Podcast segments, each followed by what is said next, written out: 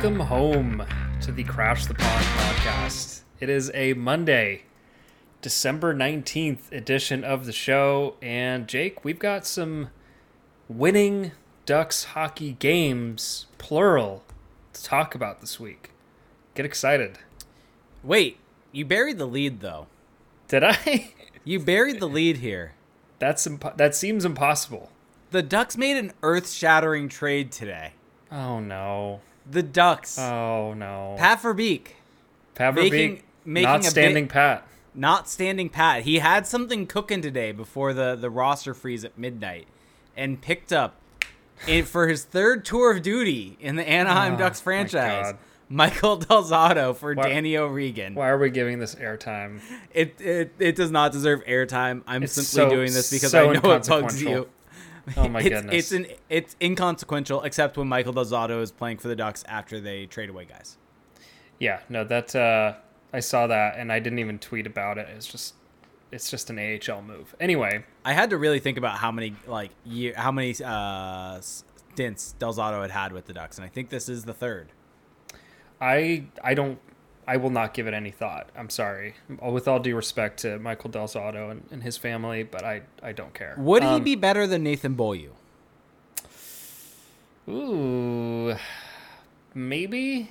But how about just playing six defensemen when you can? That's true. Seems is is that a, is that an option? Is is that allowed? I Anyway, mean, I'm not if- even gonna look up Michael Del Zotto. I almost did it. I almost looked up his stats. I'm not doing it. I I almost think fell he's been. In the, I think he's almost been. He's been in the AHL. Also. It's hard. It's hard not to be better than than Nathan Beaulieu. I'll say that. Although, according to the Ducks social media account, they did the tiny mic thing after practice, and, appar- and apparently Nathan Beaulieu is one of the better soccer players in the team. The prompt was who's the best soccer player in the team. Him and Lundestram were popular picks. So, Lundestram is. I don't know if European plays any factor in so that. Silfverberg sure. got some votes as well. So yeah, maybe it's this the the European but, connection. But Bol- Beaulieu's not European, He's not. He's certainly not. so maybe that that goes out the window there. So anyway, also happy second Yes. night Yes. of Hanukkah. Wow, I took a huge risk there. Why? big reward. What do you? I? How is that a risk? Legitimately, I'm. I wasn't pull sure if it was second, third, the- I'm pulling the curtain back for everyone. I like ten minutes ago, as Felix and I were talking before we went live, said, "Yeah, happy second night of Hanukkah to Felix." Oh, did you say second? I didn't even. I did. I I didn't even did. register. Okay. I said second. Well, I guess maybe my my subconscious picked it up. Anyway, There you so this is this is a great start. So we're going to talk here about the fact that the Ducks picked up two their second regulation win of the season against Montreal last week and then their third regulation win of the season against Edmonton. So two back-to-back wins, two wins in regulation. Jake, let me ask you this. Are you are you looking into playoff ticket prices yet? Oh, you, I mean, you know why I'm looking at the playoff ticket prices. It's not these two wins. It's the fact that they got Michael Del Zotto back. Why? Why can we can we like establish a moratorium on Michael Del Zotto references for the next I don't know podcast? Okay, Oh, So- man. we should we should talk about these wins though because Yes. there hasn't been a lot of winning to talk about this season. There hasn't been a lot of winning to talk about in in regulation. So it, it warrants some discussion. It warrants looking at how they did it, why they did it, who the key players were, and I think that should that should give us a show. especially because of the fact that they're kind of very two polar opposite type of games in terms of how they played out. And i think they both have not implications long term but they both kind of show you the different ways that you can win a game. And one is potentially a very sustainable way for this team and one's not at all. And so i think it, it's important to kind of look at them and say essentially take almost like a lessons learned from Yeah. them as a fan in terms of looking or instead of un, in terms of understanding what to look for moving forward. Yeah, and I think that we should start with the Montreal game because that was the that was the first game of this. Is it a winning streak when you win back to back games, or is it only a streak if you're at three? You know, with the Ducks season so far, Let's call it a streak. we're calling this a streak. The Ducks are going streaking. So the Ducks win 5 2 against the Canadiens, a game that I was pumped for, pumped to watch.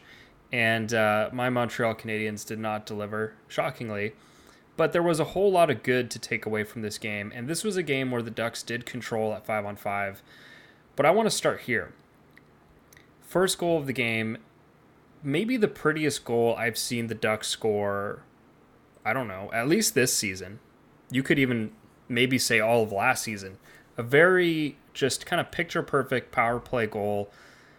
The kind of setup that we've seen this team really go to as of late, and what's really spearheaded this turnaround with the man advantage. You have Mason McTavish on that right flank on his off wing, one timer threat. You have Trevor Zegras on the left flank, who's on his strong side, and then Troy Terry, who's kind of just roaming goal line, sometimes bumper, and Fowler at the top, and Henrique in that bumper slot.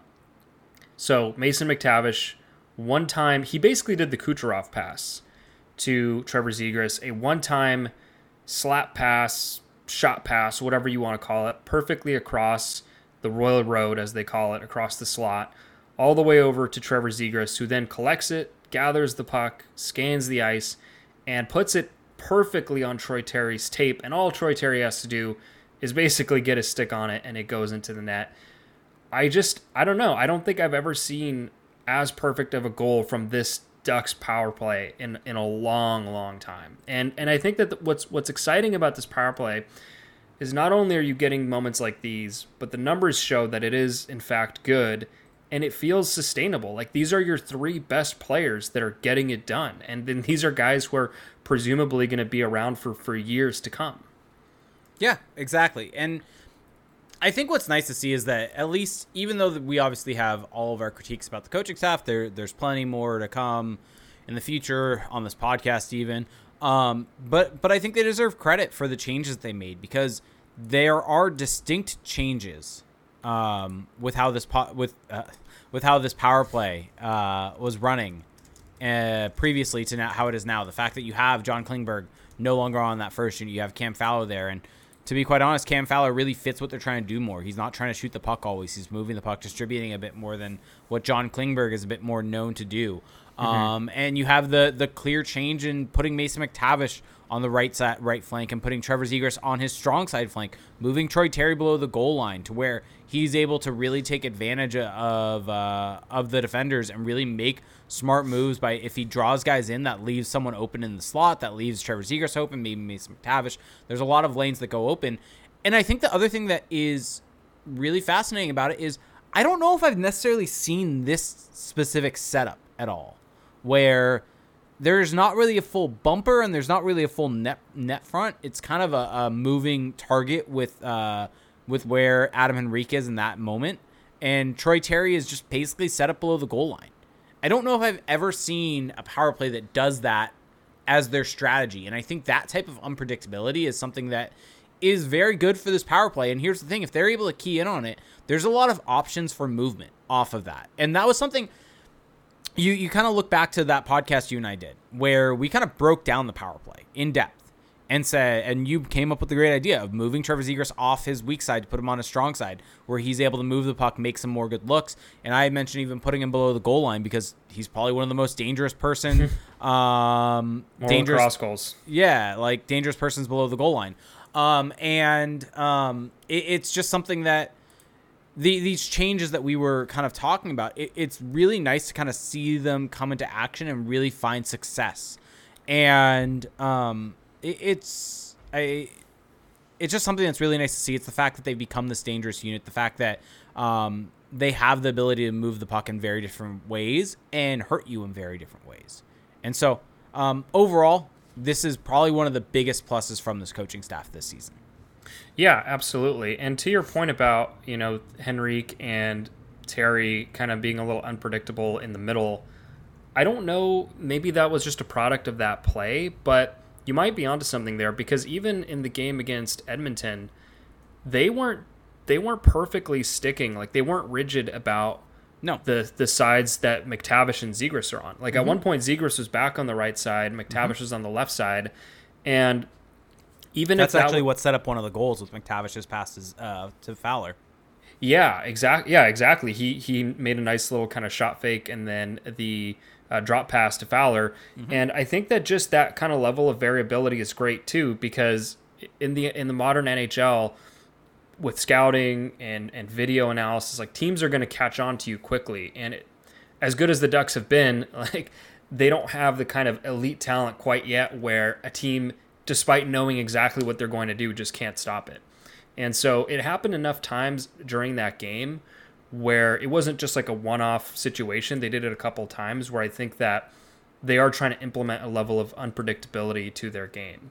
Um, and I mean this this is going to go to a this is going to go to a larger point that we're going to get to here, but I really just think that what kind of makes all of this work is the fact that all of a sudden Mason McTavish is looking like a legitimate top 6 NHL center to me. I feel like So- that's that's like the biggest takeaway maybe of all of this. So you're telling me that playing Mason McTavish in his natural position, playing him and giving him more ice time in an elevated role, and he's starting to show that he can play in the, that spot?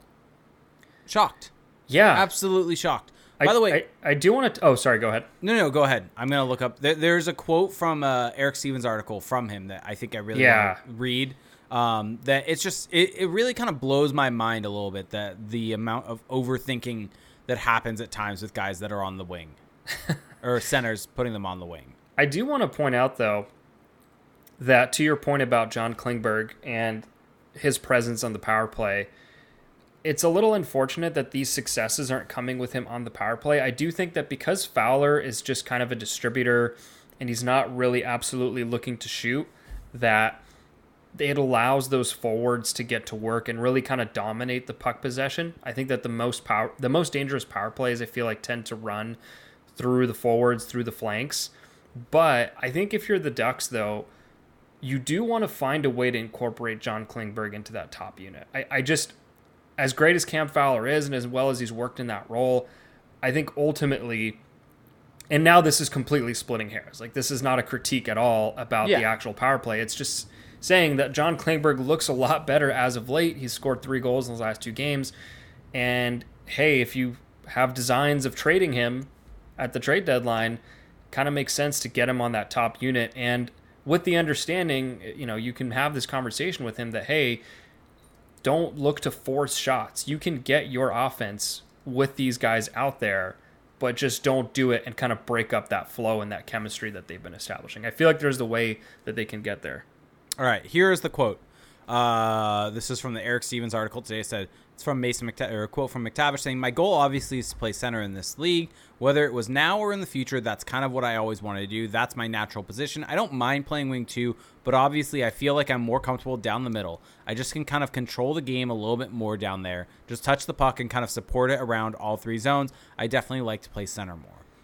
And like you, you hear that quote though, right? And we talked about it so much at the beginning of the season that you watch him in his own zone and just he looked uncomfortable as Yeah. a winger and didn't necessarily know where he should be as a winger. Didn't and, and would float low, kind of leaving the point high, and that kind of led to some uh, some chan or some times where the Ducks would get hemmed in their own zone because he would not be in the right position, lead to extended zone time, uh, yada yada yada.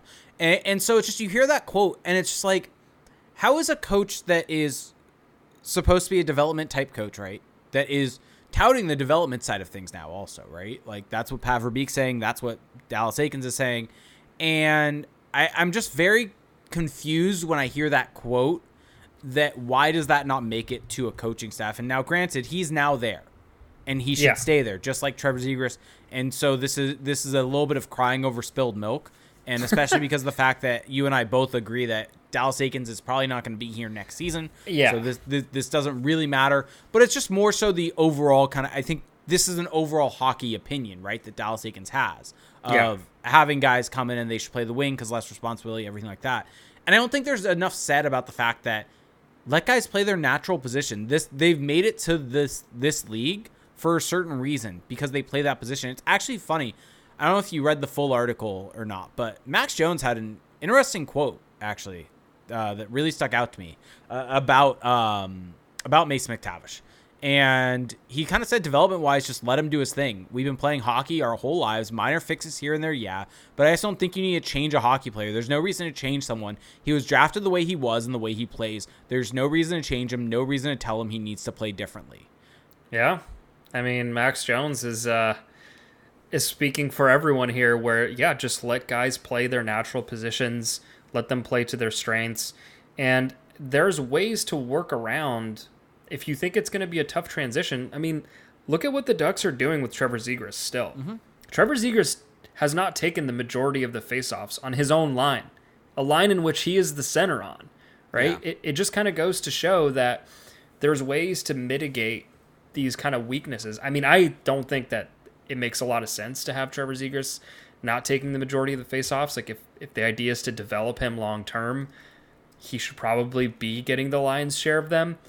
That being said, though, I don't think faceoffs matter anyway, so I'm not going to make a, yeah, a big stink and, over and, that. And, and I think f- at the end of the day, faceoffs are a little bit overrated from the perspective of deciding who's a center and who's not. Sure. Well, that's the thing. I, I, yeah. think it's an easy. It's just more. it, it just more shows the coach's opinion about what he can do. Well, it, and it's an easy way to determine who's a center typically on the line with who takes the face off. But at the end of the day, it's who's down low, who has the puck more coming up the ice, who's more in the center ice as they're leading the rushes, things like that. That that's more so where Trevor Zegras excels. And so if he was more so on the wing coming up and, and not going to be down low at times, that would be a bit more of a concern. And to be honest, him and Henrique kind of swap who's low and who's high in the zone and the yeah. D zone.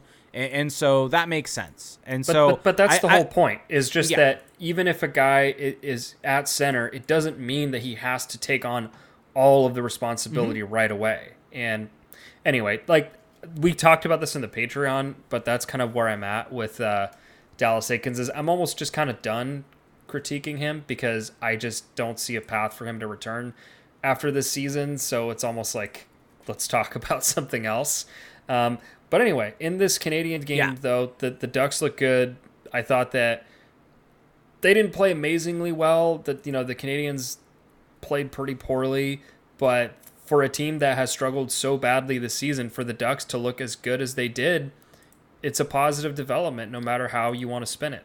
Yeah, it's 100% a positive development because, especially if we had to pinpoint, right, what's the uh, number one issue for the Ducks this season? What would it be? Uh, defending. Okay.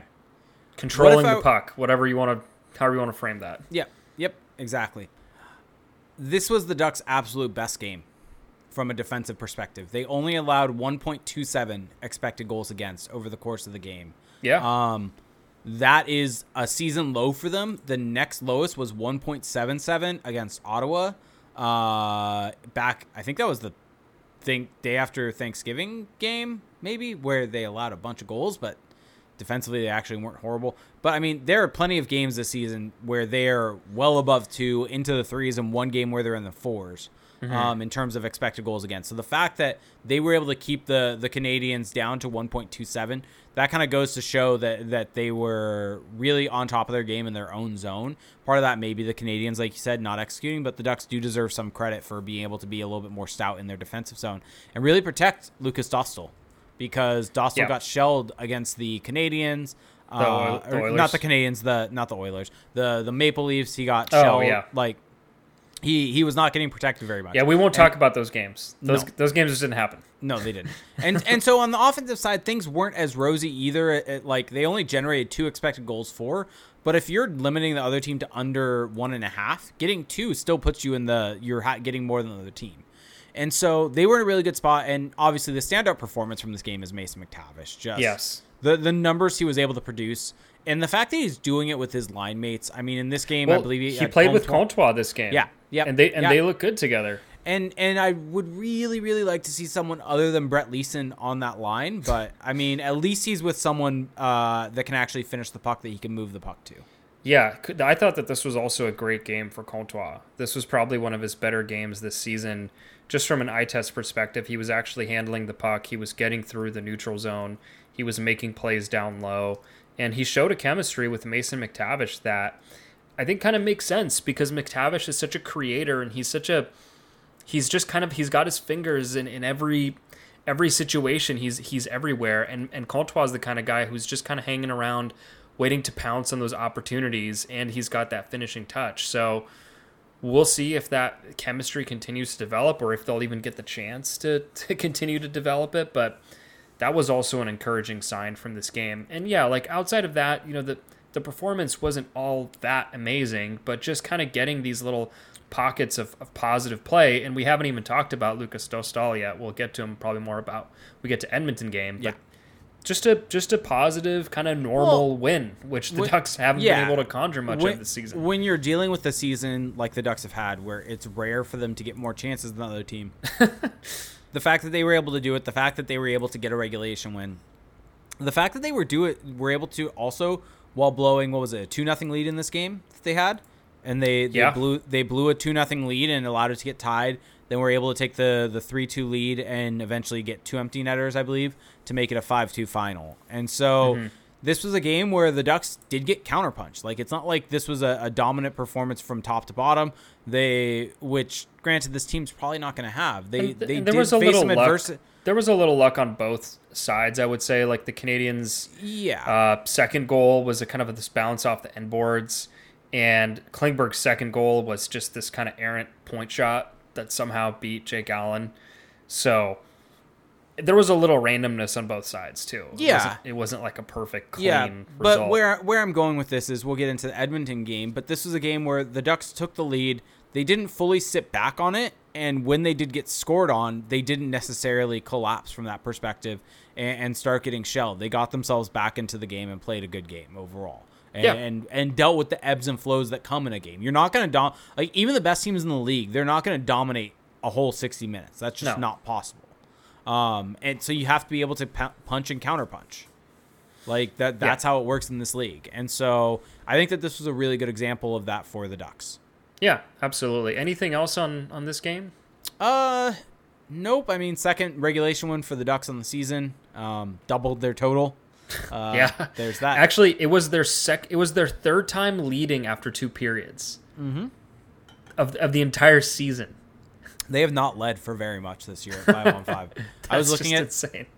I was looking at the the score state charts per uh, on HockeyViz, and they've I mean they've been down one for 325 minutes, tied for 600 minutes, down two for 189 minutes, down three or more for 206 minutes.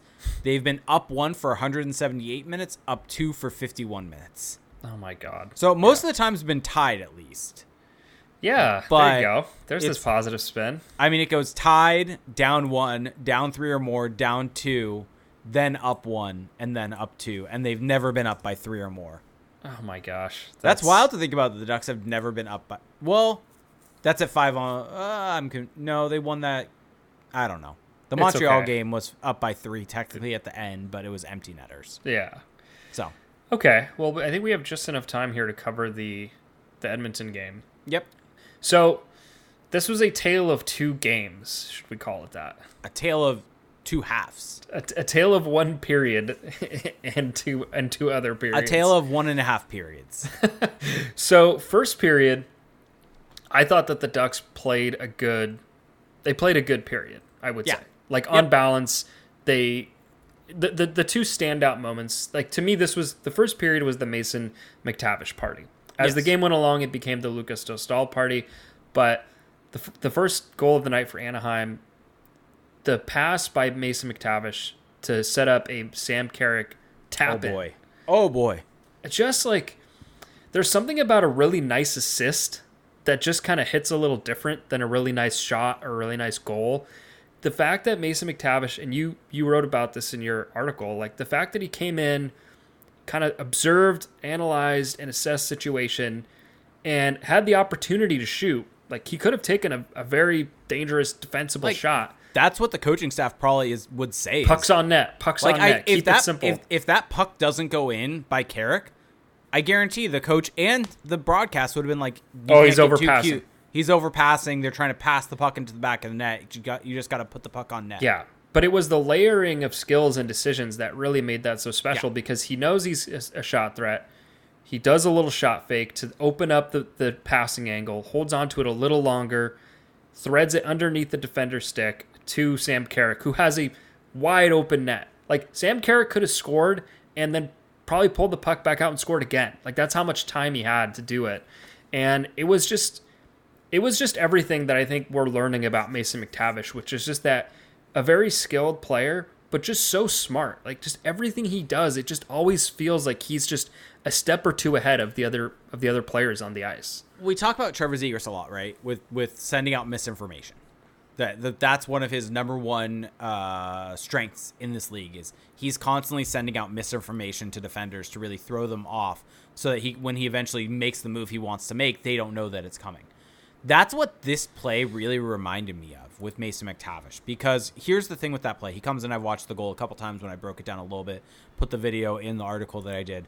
And he comes in, he's able to get the pass. Really, actually, nice play by Jayson Megna. Um, is able to get oh, the wow. puck off the. Jayson Megna shout out. I know. Get, gets the puck off the wall. Who's, by the just, way, a duck now. Yeah. Did, did, did that happen over? The, I don't even. Uh, yeah. The last week is a blur for me, to be honest. Um, and, and Yeah, so same. makes the makes the pass to Mason McTavish, who's coming in with speed, and McTavish makes a little stutter step that freezes. I can't remember who the Oilers defender was that he freezes, but he takes this little stutter step that almost looks like a shot that freezes the Oilers defender, and that makes it so it opens up the lane to the left, and he goes to that. And here's the thing: if Darnell Nurse stays with uh, with Sam Carrick on the back post, that then leaves Mason McTavish free to go in on a one-on-one, basically on the goalie, mm-hmm. Because he's frozen the Oilers defender. The Oilers defender's on the back foot. He's going to easily be able to get him ar- get around him. He was able to recognize, and this is all while if you watch his head, he never looks. He never turns his head and looks at Yeah, Sam Carrick. never telegraphs it. Darnell Nurse commits to him because he's frozen that defenseman. He come he, uh, Nurse comes over to help, realizes that might be the higher threat, and McTavish all in this play, and this all is happening in the span of what a second or two Yeah, it's like is a able to, second is span. able to identify that the space is there for the pass. The shot is now not going to be as dangerous because Darnell Nurse is coming over. He has both Oilers defenders committing to him, and that's left Sam Carrick on the back ho- back post.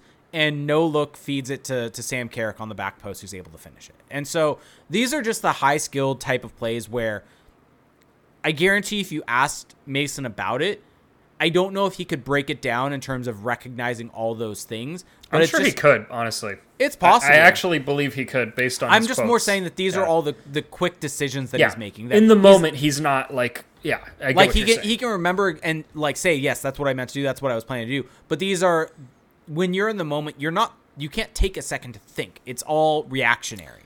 Yeah. And those types of things can't be taught in terms of being able to read the play, understand the situation. That is what hockey IQ essentially means: is being able to read that situation and have that. Well, I think they can be.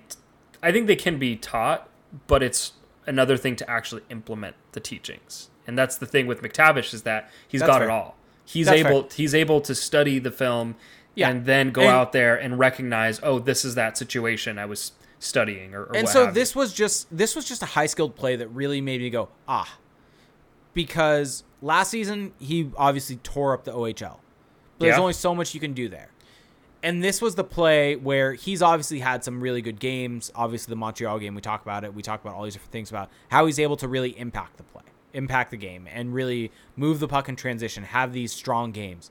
But this was the first moment where I was like oh there's the high skill that a lot of people were talking about last year Yes. there there is that play there's that thing there there's that situation that you can't necessarily teach completely that and this is the reason why he was taken third overall these types of plays. Yes, I think that that's a great point. and you saw it even on the the Fowler goal in that Mm-hmm. first period, where he he loads up on his forehand. He's on his strong side that time. This is on the power play, and you know more of a routine play, but still a smart play. Dumps it off, Well, draws he soaks, that pe- he soaks up killer. the pressure and know there's a knows knows that there's an oiler on his hip which leaves an open man Yeah, because like with Trevor Zegras, we saw it within the first three games of him in, being in the NHL of why like that. Aha, this is why he's an NHLer. yeah But with McTavish, it's taken a little time, and I think that I didn't expect it to come this way because all we ever heard about in junior was his shot and his one timer and that big, like even the, the draft night or going into the draft.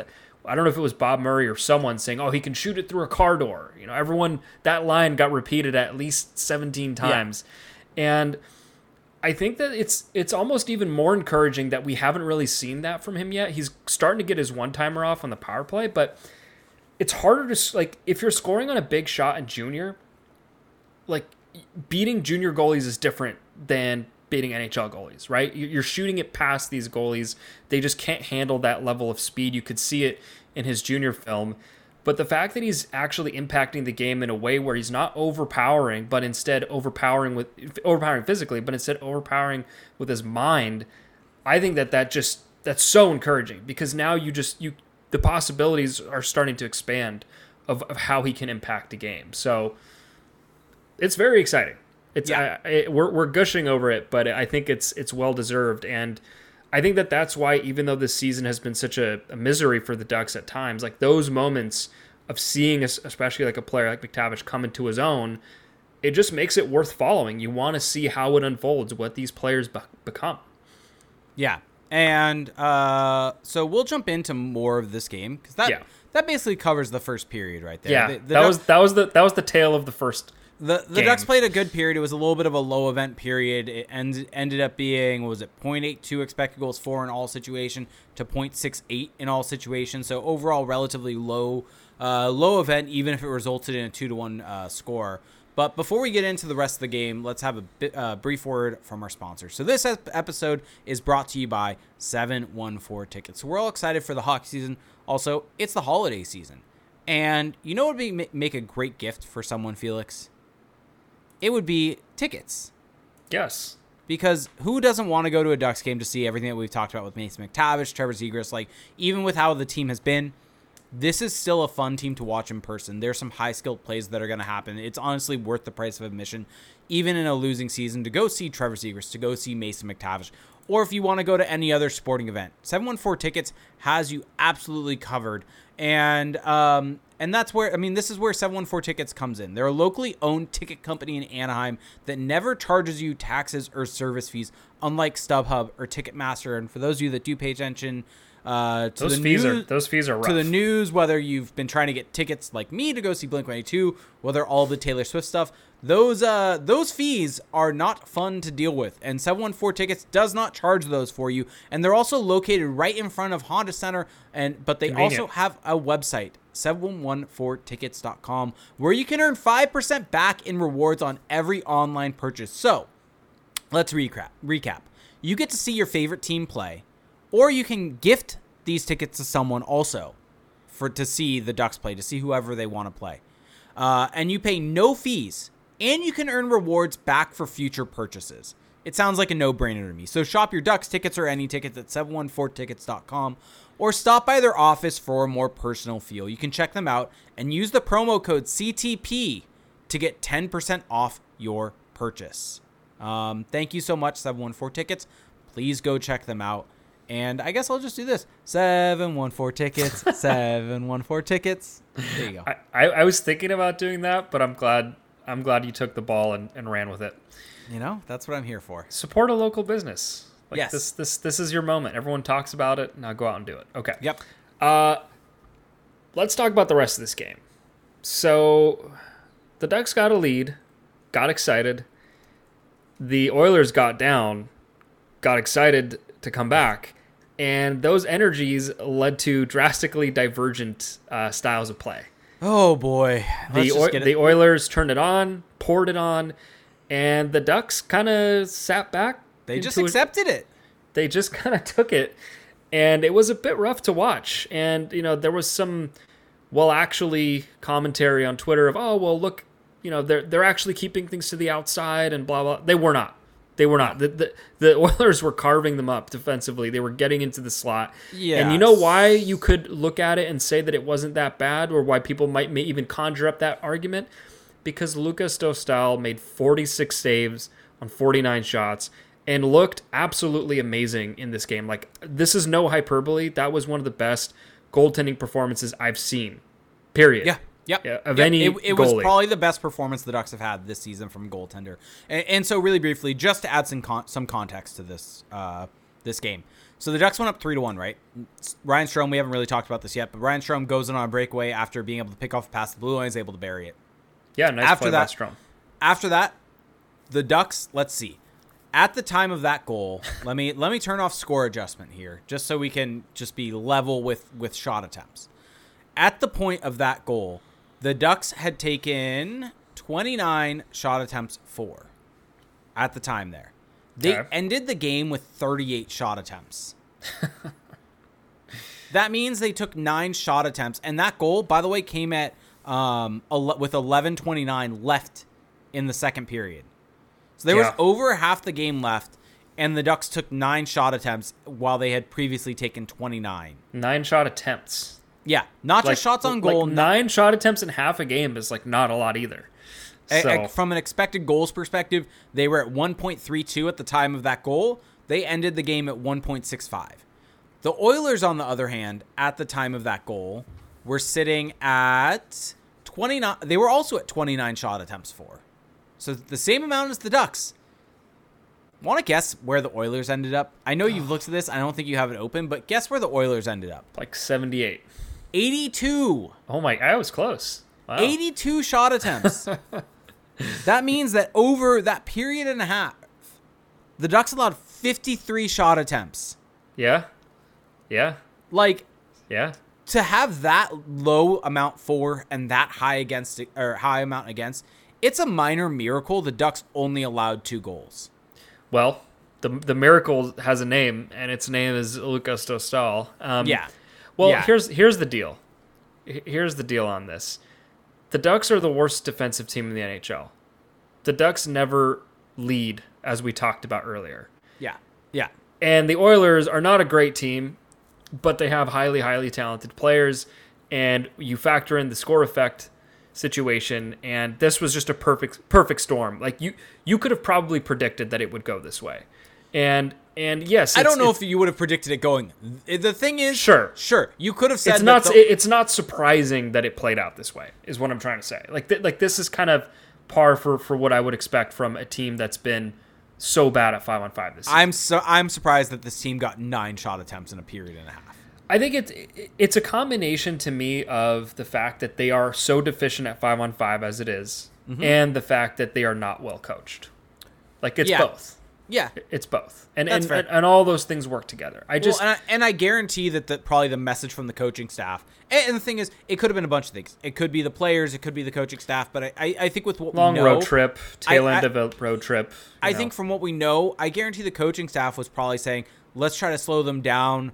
Probably not sending guys in on the forecheck, trying to really slow the game down and keep it back. well also that oh sorry keep going yeah And, and the thing is, all that does is that just allows constant pressure. And even if you're doing a decent job of keeping them to the outside, there's gonna be a mistake that happens if you're constantly defending. We, it, it's funny. The broadcast actually brought this up that when the Ducks are defending so much, that of course they're gonna take penalties because they're constantly Yeah. defending. The And so Ducks are, I think, take the most penalties in the NHL. and so even if you keep guys to the outside, if you're constantly defending, you're putting yourself in a position to make. Well, you get tired. Yeah. You make you make mental errors because you have less oxygen going to your brain. A- And so you said it best though. The reason why they were able to to weather the storm and come out of this game with the win was due to Lukas Dostal. Number and Lukas, Do- Lukas Dostal alone.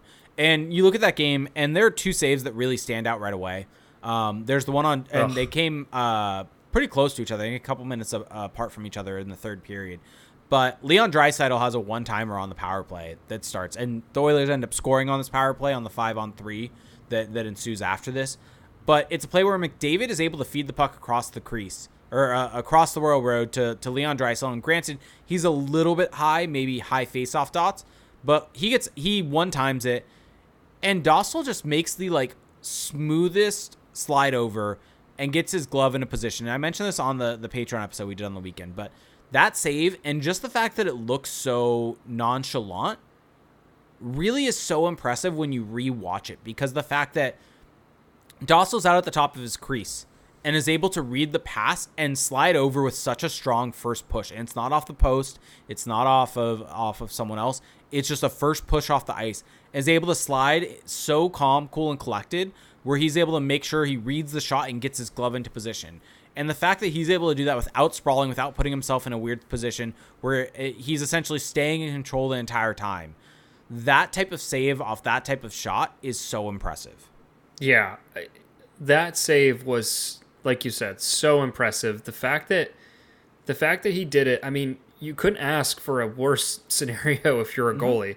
You have Connor McDavid slicing in on one side, gets it perfectly across. Your your your your defense has done nothing to, to stop that or slow that down.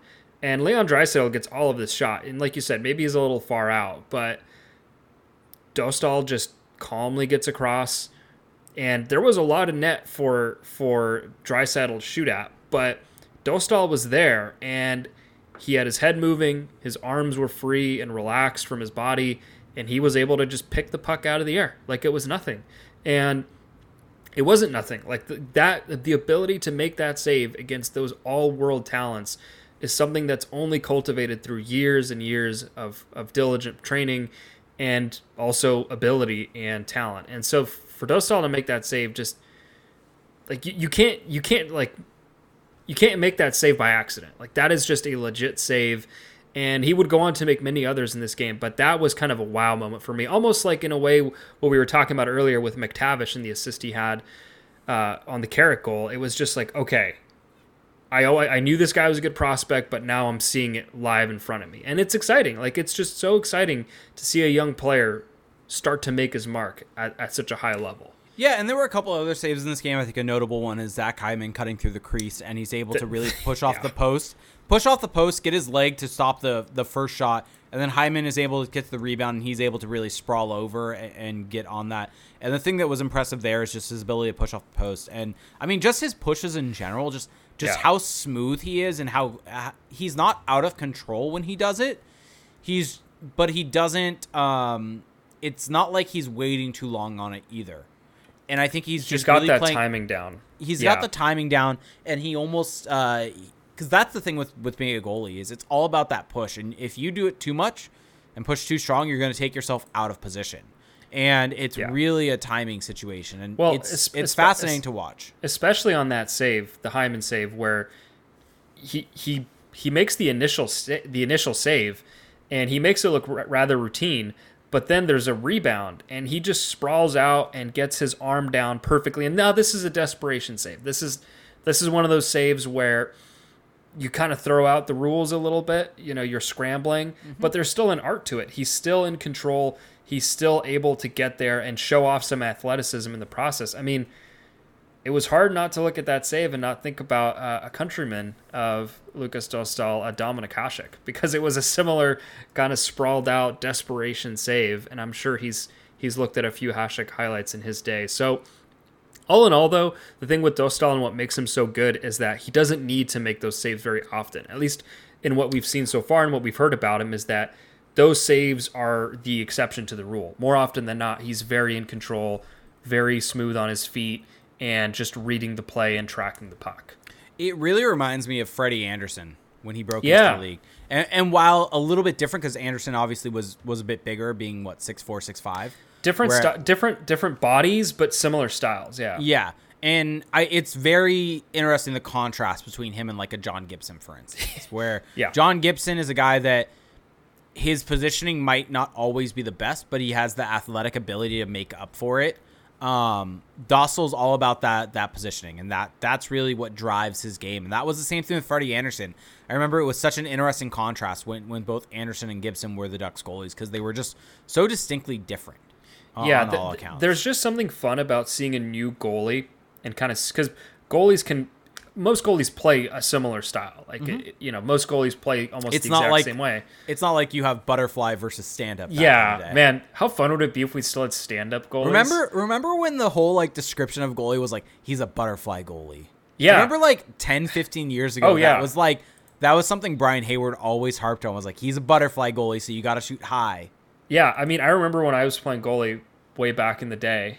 You know, fifteen years ago or whatever there was like butterfly, stand up, and hybrid, right? Yeah. Like that was a big yeah, deal yeah, if you were a hybrid goalie. Even in the NHL games, like you could make your goalie be a hybrid yep, goalie. Yep. Yep. And nowadays, like no one even thinks about that anymore. It's like there is, I would say every goalie is a quote unquote hybrid goalie now. But despite that, there's going to be little wrinkles in every in every one goalie's game, and it's going to make for some interesting conversation and viewing. And with Dostal, he's just so different from Gibson and, and so different from Stolarz as well that it's just it's it's fun to watch and does kind of beg the question, Jake. Like Lukas Dostal has had a 916 all the way through in the AHL. Anthony Stolarz is a pending UFA. Are the stars aligning here eventually for for a move for a, a permanent promotion up to the NHL for Dostal? Here, here's the tough thing. The goaltending market's a weird one.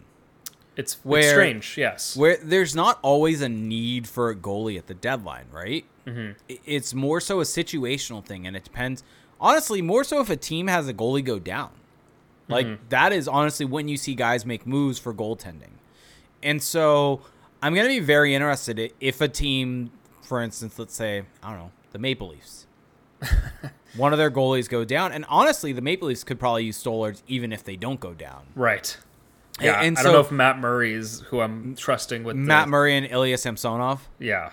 Like, Yeah. not exactly gonna give you a lot of faith there. But Yeah. I, I think that this definitely makes Anthony Stolarz look a bit more expendable because I mean Lukas Dostal lo- he looks NHL ready right now.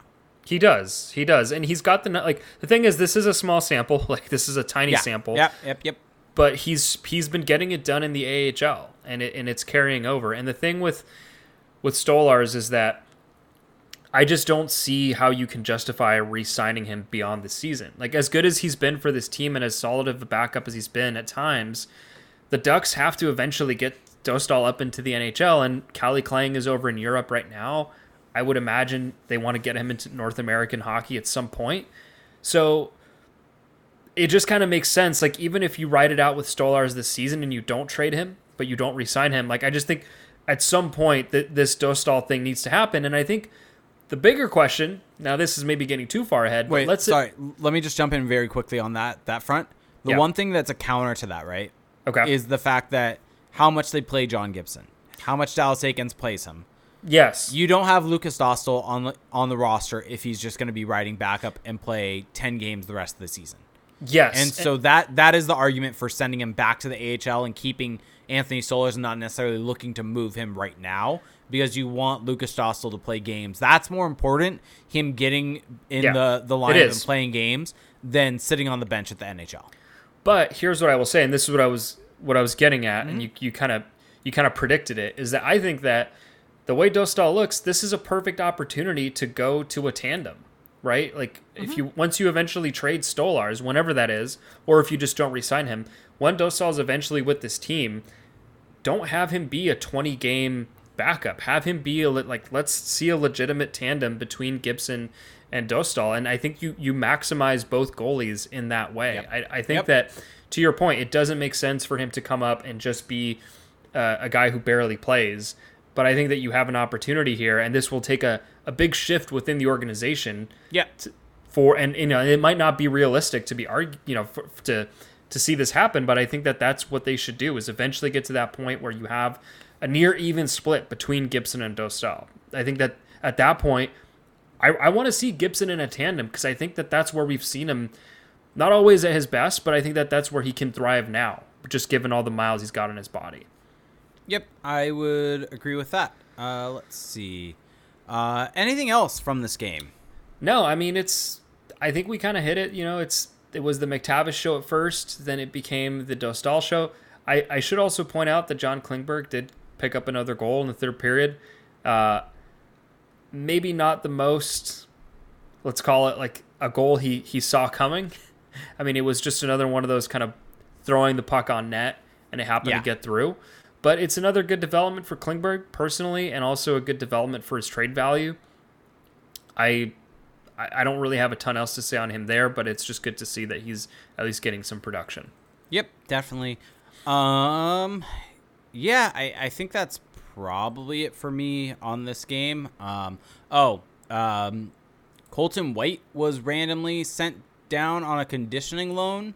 Um, not Oh. quite sure how that works because he just played. Yeah, I have no clue.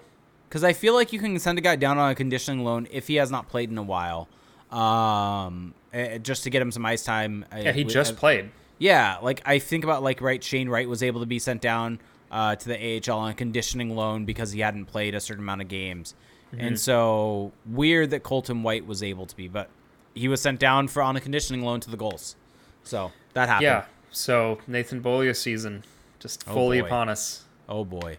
All right, want to get some questions? Yeah, let's do that. All right, so actually, the you we have two on YouTube, so let's just start there. Uh, we- yes, we're on YouTube. Go to youtube.com slash crash the pond where you can subscribe, like our videos, uh, comment, everything like that. A lot of comments on the last video. Thank you, everyone. We are seeing all of them, especially you, Stingray, coming in for the second bite that says he bites because he loves. I did not feel the love. Okay. Hannah Trainer asks question from uh, her nine year old daughter, Ruby. Uh, who is your favorite current Ducks player? Favorite player? Well, just as a you know like fan of the game, watching these guys play, I don't think I get enough of. Uh, right now, it's probably Mason McTavish, just because I'm fascinated with his development. But as a rule of thumb, it's always Troy Terry. Just I, I can't get enough of watching that guy play. Yeah, I think it's Troy Terry and Trevor Zegras for me. I, I think it's hard to split between split. It's splitting hairs between the two of them because they're both yeah. so good in their different ways. And that's what's fun about these players is that they're so different.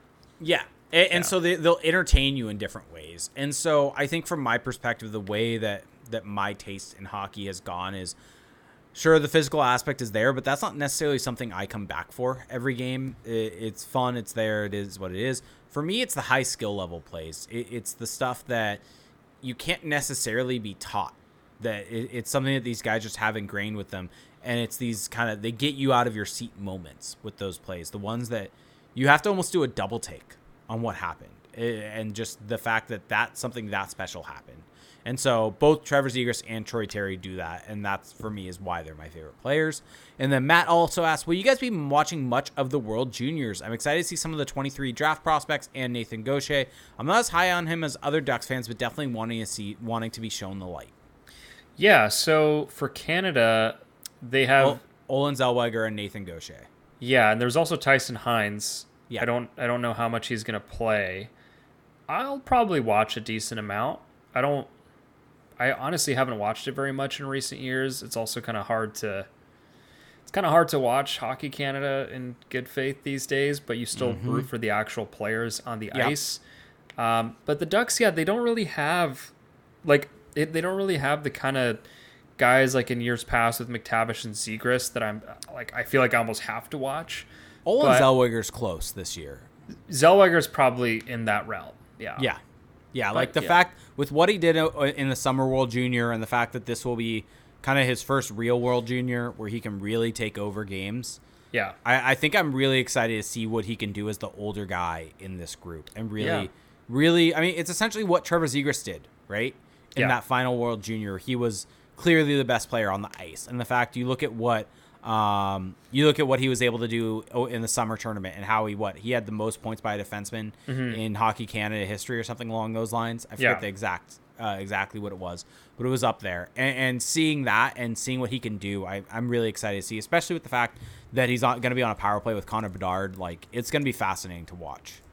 Yeah, another future duck. So I guess we're, yeah. we're watching uh, we're watching many ducks. Yeah, I guess Sasha Pastujov didn't make Team USA. Yeah, not a real duck in our Twitch said how how do you feel about the Pastujov sub on Team USA?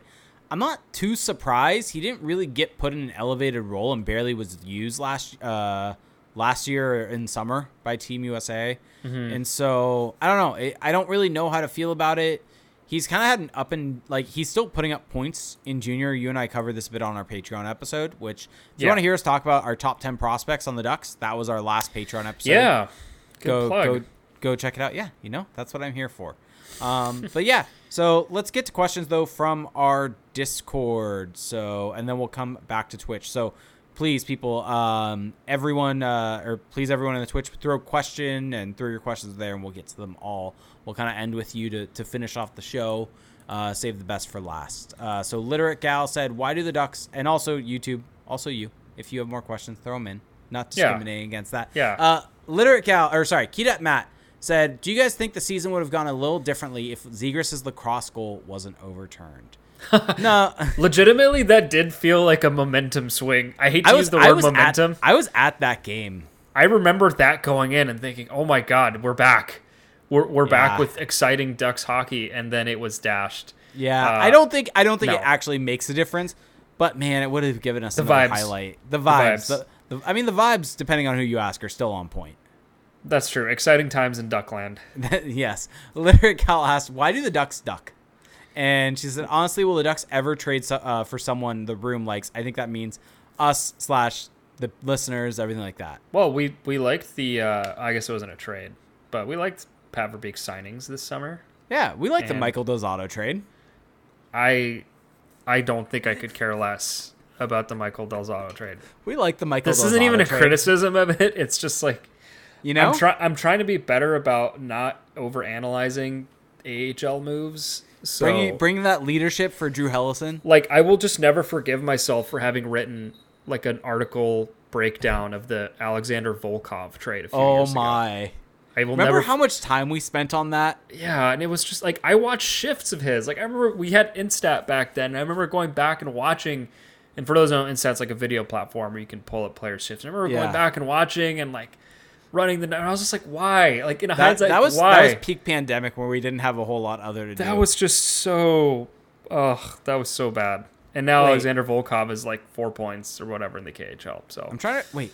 Shit, who did they trade for him? it Why was am I- Antoine Morand, There, there it is. There it is. Max Comtois' best friend. future Jonathan Marchessault, according to some. Yeah. Hasn't quite panned out that way. Nope. Uh, let's see. 91 Blue said, predict what draft pick the Ducks will have once the lottery is said and done. First. I think it's got to be first. Yeah. No, I mean, let's Yeah. say it's second. Yeah. It's still a great outcome. I'm going. I'm going first. We're living in a, a world of hope, and they're getting the first overall pick. Um, our good friend Eric Stites, Ducks Jaggernaut, said, "Now the Ducks are Stanley Cup champions, I think this is referring to the fact that they've gotten uh, uh, uh, Del Zotto. Uh, does Eakins get his flowers and a five-year extension? How long before Michael Del Zotto gets called up? Uh, Like he's playing a game for the Ducks this season. There's he's no a- way. There's no way that Eakins is gonna be able to resist not talking his boss into calling him up. the thing is, Del Zotto's probably a vibes guy. I mean, he seems like he has a good time off the ice. From Yeah. all he he's made quite a few podcast appearances Yeah, uh, where he's talked about that. So yeah. Seems like a vibes guy. seems like a vibes guy. Um, but yeah, he's he's playing for the Ducks this season. I'm just getting what- out ahead oh, of it. Oh, what, yeah. Oh, yeah. Not a real Ducks. He's in the locker room DJ. I think that's the biggest thing. Is uh, is that you or me that that that?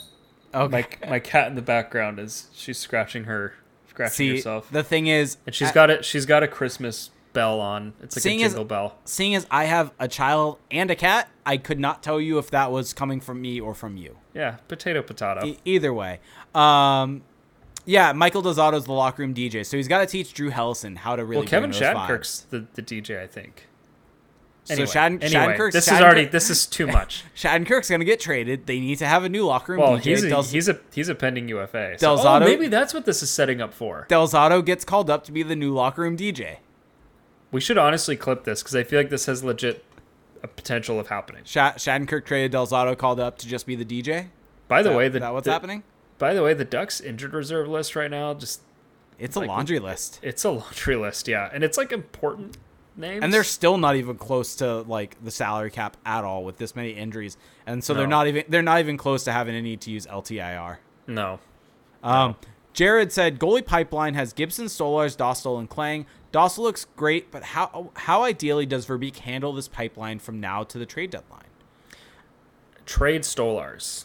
I don't. Yeah, I, I think that's around the deadline that happens though. Yeah, I think you need to get some value for Stolarz if if there's a deal to be made. Yeah. Um. Let's Also, no see. no Olle Eriksson Ek shout out there. No, he's fallen off. No Roman. Current Dur- current Ducks backup. no Roman Durny He's, get, shoutouts. he's getting NHL checks. Is Roman Durny even in the organization? I don't. I don't know. Whenever I hear Eriksson Ek, I think of Durny also. I, Like, I feel like Eriksson Ek, don't see his Durny, and name.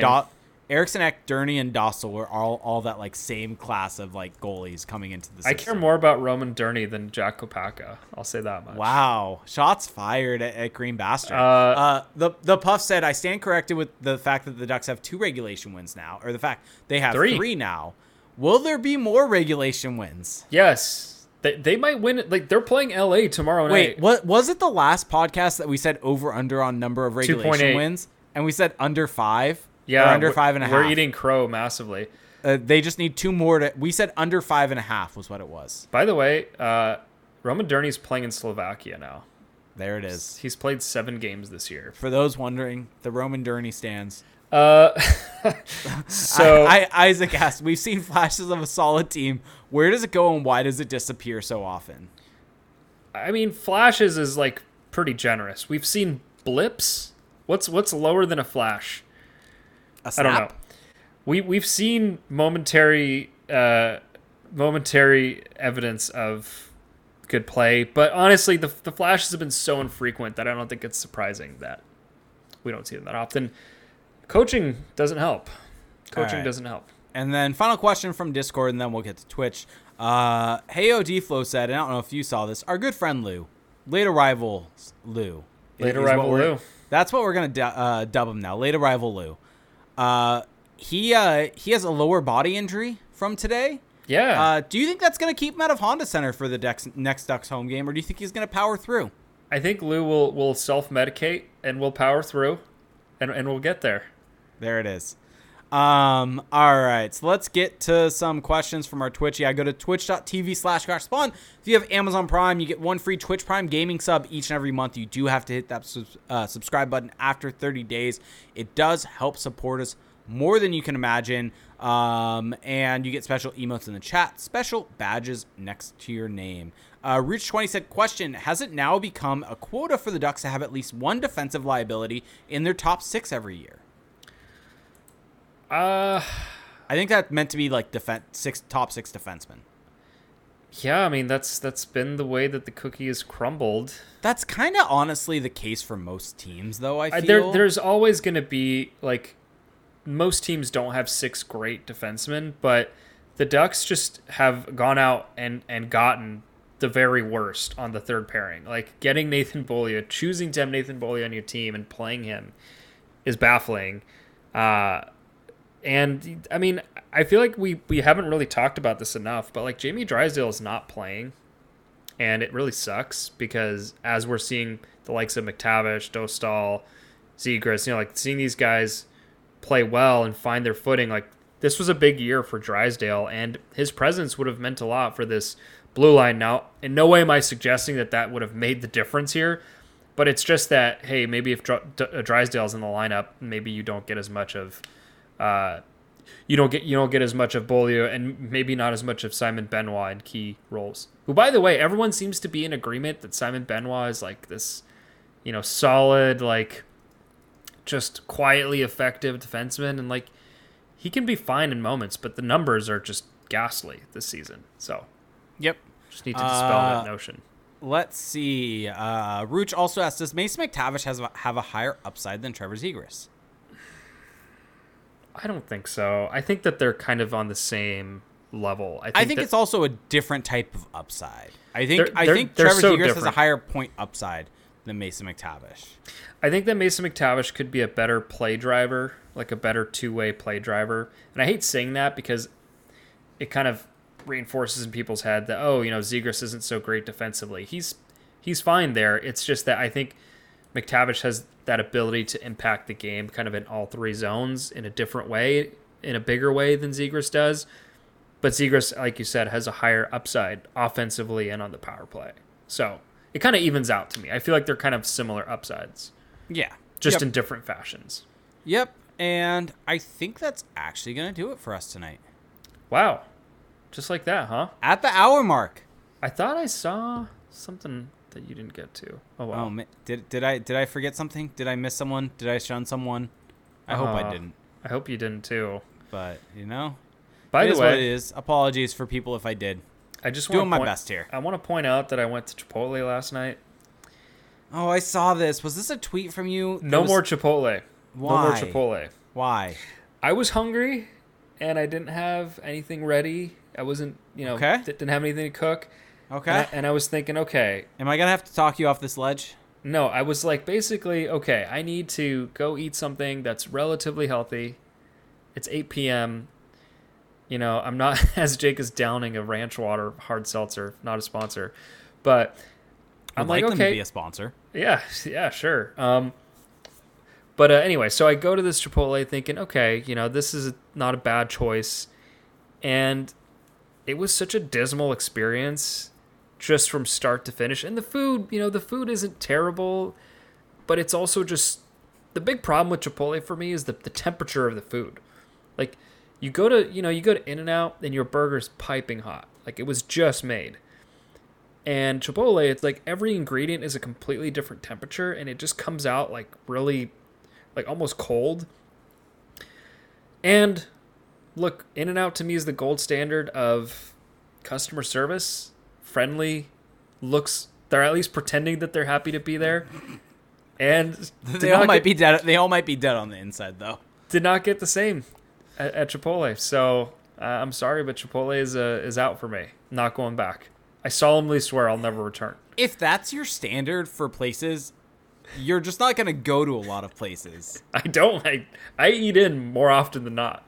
No, Chipotle is good. Chipotle is a great option if you're looking for macros. Sure, I get what you're saying about the different temperatures. That does not actually bug me. Well, like You know- I, like as you know far as just do? like sustenance. microwave it. Ugh, no. Ugh. It's actually not bad if you might like because the cheese ends up becoming a bit more melty. It's actually a Like good call. like Chipotle, like it's not terrible. Like the the food itself is like a six out of ten. I would say. Like it can be good. It can hit the spot. I'd say seven. Wait, seven. It depends. what wait. You, it depends. Are you not you supposed to mic? People are mad at me for saying you microwave rice afterwards. Is that a bad thing to microwave rice? No, that's fine. I just don't think microwaving Chipotle sounds appetizing at all. Oh, it's it's good. Also, Chipotle cold kind of slaps. There's a God, you're gonna make me sick on this podcast. Um, no one wants to hear me vomit. There's this place by me called Chicken Meets Rice, though. Very delicious, much better. Should have gone there. Went there today. Well, so- while we're throwing places under the bus, can I throw a place under the bus? okay, So I was in a rush today during my lunch. I went and got gas. Was very surprised. Got gas for under four dollars at a Costco in Tustin. Was very happy about that. wait, where? Uh, Costco in Tustin. Where work? Oh, because you work around there. Okay. Yeah, yeah, like, yeah, Why yeah, are you, what are you doing in in, in And South w- was County? just trying to find something quick because uh. Quick Did you go to the Did you go to the Costco at uh, the district? No, I went to the one at uh Tustin or at like the Tustin Auto. Oh. Tustin Marketplace. Yeah, yeah, yeah. I used yeah, to yeah. live by there. Yeah. And so I was trying to to just find a quick meal, trying to get get in and out quick after. There's a lot of places there. yes. So that I was place is like around. teeming with food. I but lunchtime on a weekday can also be crazy. So Yes. I saw El Pollo Loco Oh no. and drove through Oh no. because I had seen lately. I'm like, they have Oh, these no. stuffed quesadillas. I was like, oh, that actually sounds interesting. You did it.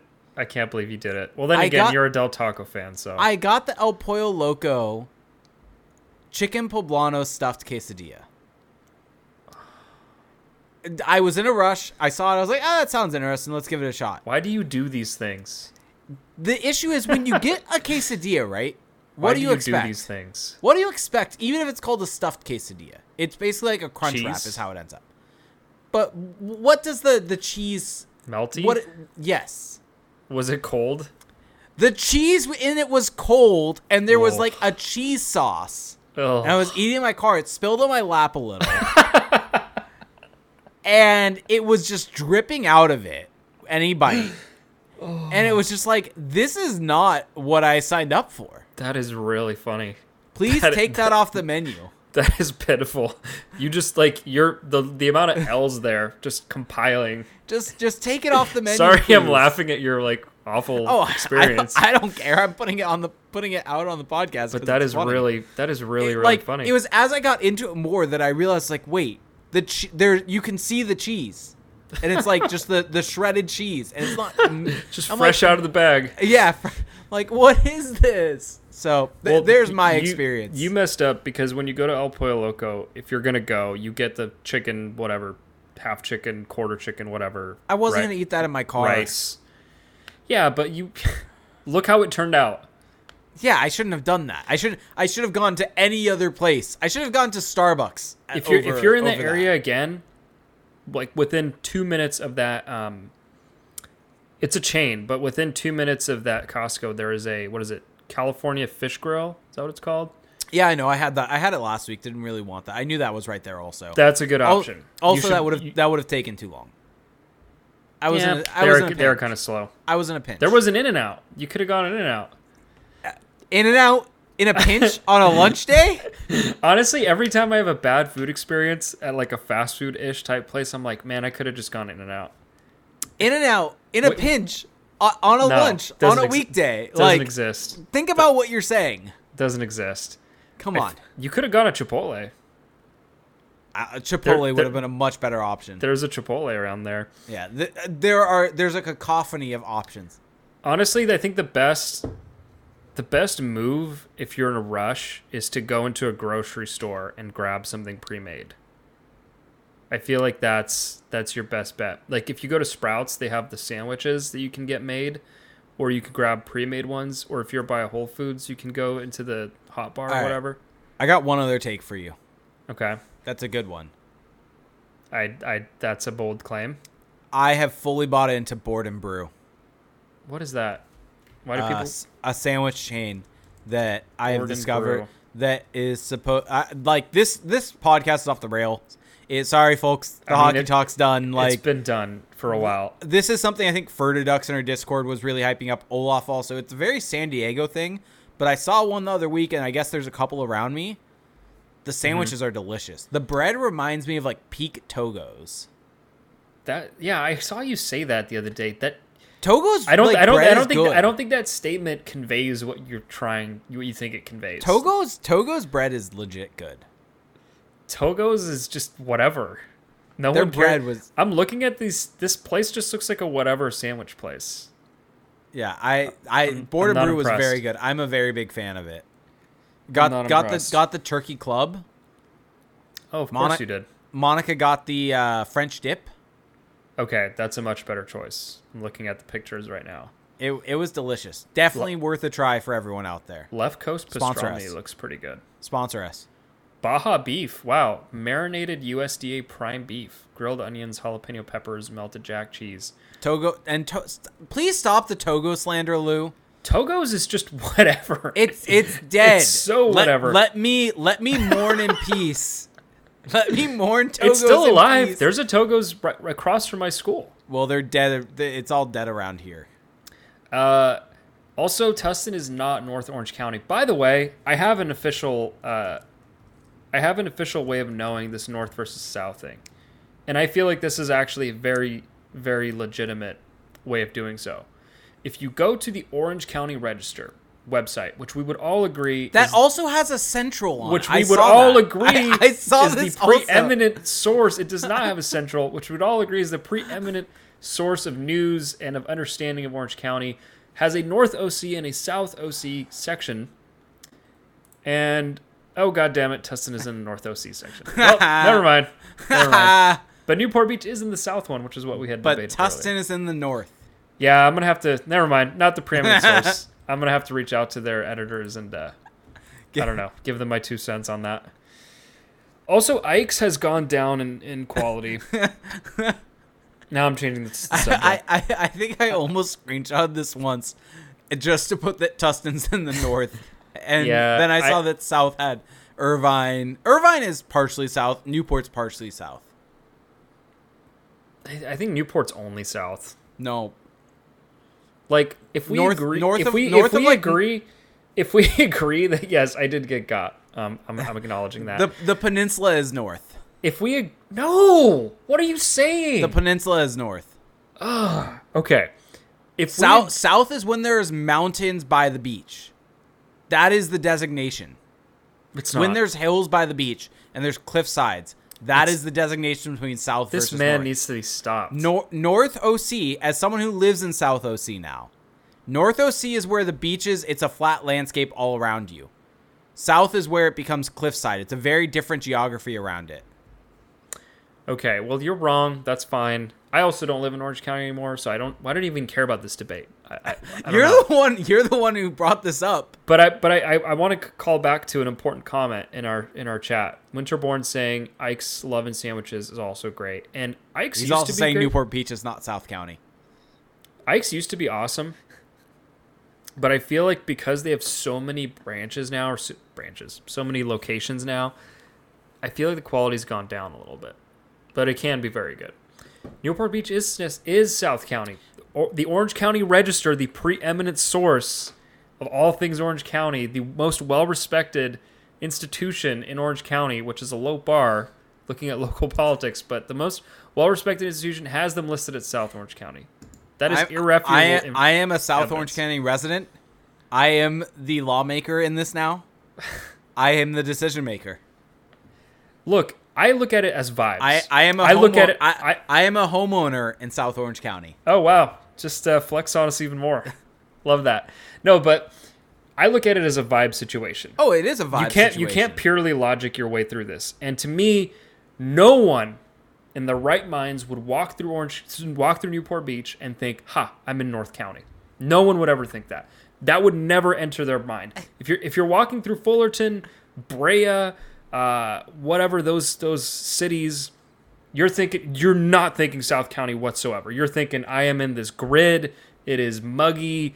It is polluted. That not That's to, what. That's not what. to co- Coast, that's what Costa Mesa and Newport Beach. No, Newport Beach. like. Newport Beach, you have the literal sea breeze coming in to wash all that away. What, what about Huntington Beach? What about Seal Beach? Well, Huntington. what about I, I, Beach? I don't want to. I don't want to trash on potential listeners or people. I will just say Huntington is not as good as Newport. Just just because there's a beach does not mean that it is South Orange County. That the is where your vibes are the vibes matter. No, I'm talking about Newport specifically. I'm not. I'm not. Newport has the same vibes as Huntington at no, it does not. Are you shitting me? It's the Th- same. this as is this is how It's I know. Similar. This is how I know you've never lived in Newport because I have Newport not. and Newport and Huntington are very distinct from each other. All right. Yes, there is some overlap. Agreed, but different. parts of parts of Newport are south, like Fashion Island. Dude, but Fashion peninsula- Island is like ten minutes from the peninsula. Yeah, the peninsula is north. They're they're like on the same latitude. No, the vibes are different between those two. Oh, I'm I mean I don't know why I get so mad about this, He gets so mad. It's but I so do. Funny. It's just it's I- infuriating. this is Felix's trigger moment. yeah, I've I've actually been I, I took the bait.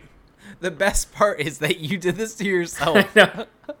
also, people that are listening that don't live in California, I'm sorry. Actually, not even California. Like, just don't live in South or don't live in Orange County. I'm, I'm sorry, but but we do cater to our audience who is you know primarily in Orange Oh, County. People I'm, just, I'm, I'm just- being named Felix Tustin. I did used to live in Tustin, so Tustin- that that Tus- make by your logic that north. By your logic that makes me wait the so arbiter wait, of where is, Tustin is is located. Orange North County.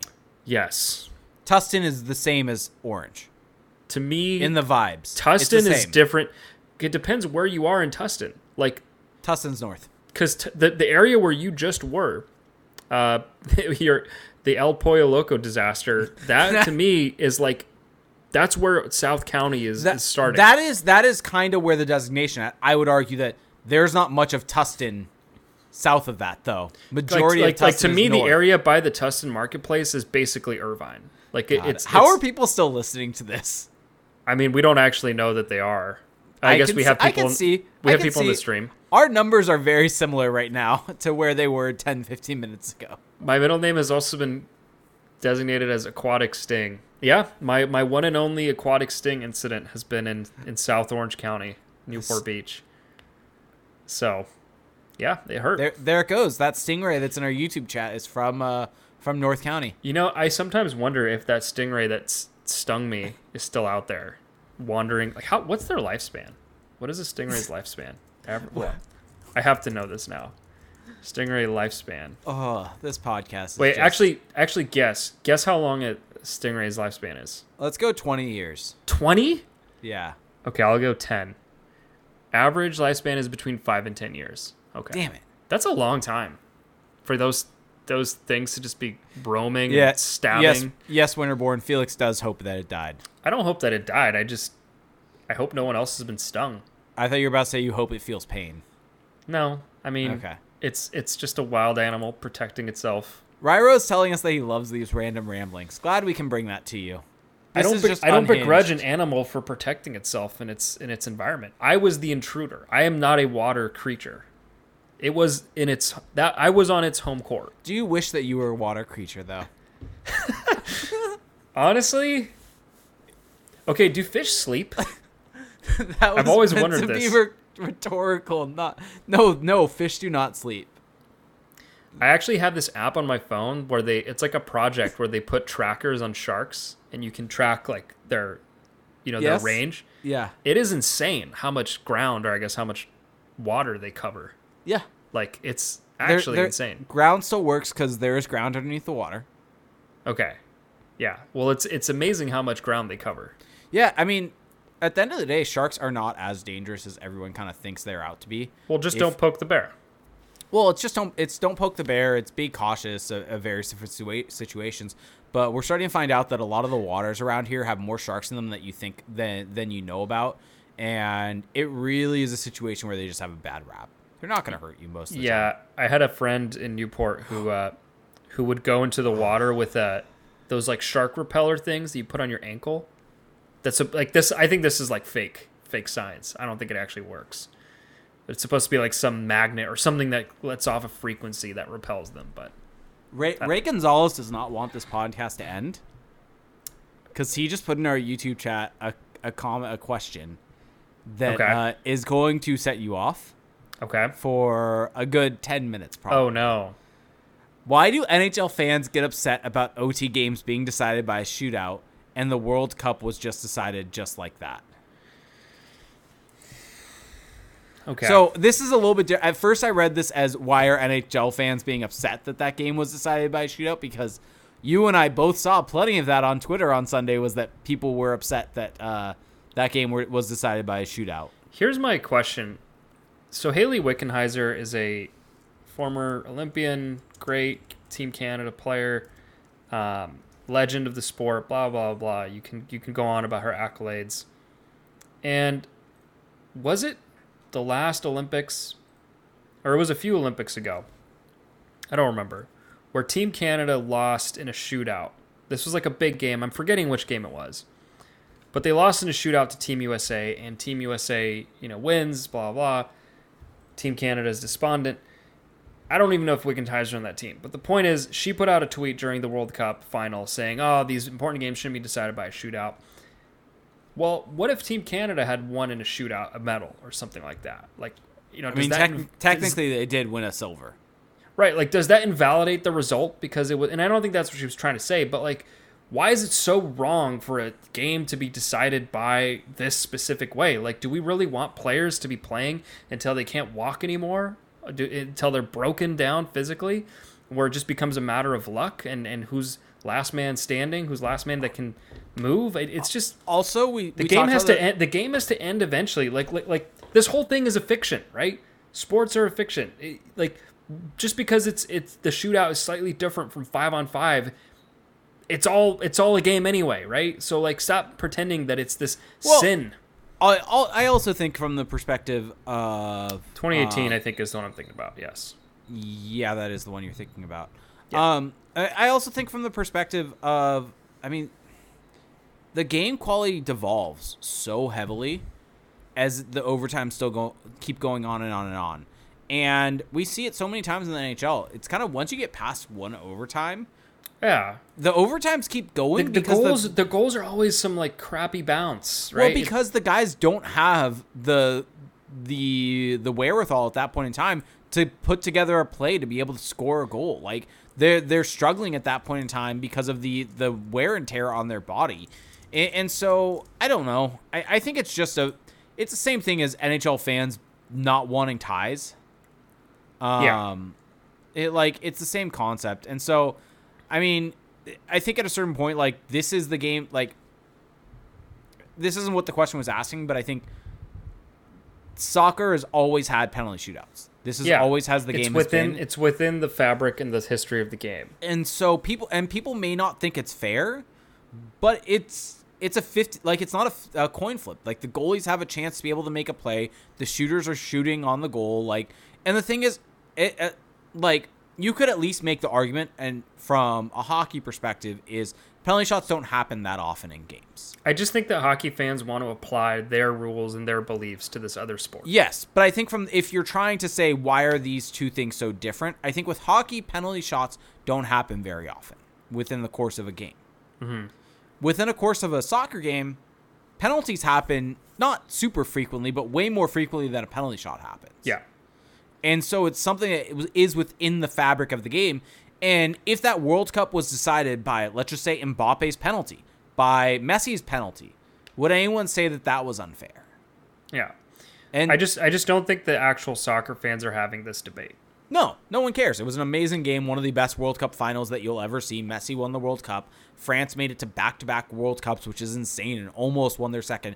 Mbappe almost put his stake in the claim at being the the next person behind Messi to, I do- to really take the claim, take I- the the best player in the world Yeah. moniker. I do love this idea of taking breaks, take an hour lunch break, two hour lunch break between overtimes, playoff hockey.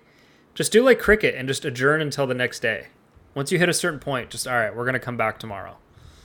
We Yeah, should all we should all take our example from this great sport of cricket. Yep, yep, yep. And DeSalvi says this. Yeah, there there were three penalty shot goals in regulation in that final.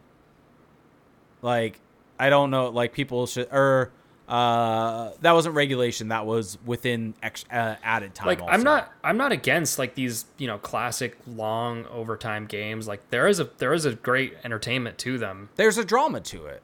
Yeah, like it is cool to watch and it is remarkable when one team comes out and that's top. part of but, I- but I don't and that and that's part of hockey's history. Yeah, like I wouldn't want a Stanley Cup final decided by a shootout, right? Like, Yeah. but that's because it's a different sport, different everything. Like I, I different rule sets, different history, and at a certain point, you do have to respect that type of history that's there. like Like, like, a, a Stanley Cup final has never been decided by a shootout ever, ever, ever. Whereas in soccer, like this is there's precedent for this. So, okay, I think we've reached the end, yep. unless we haven't.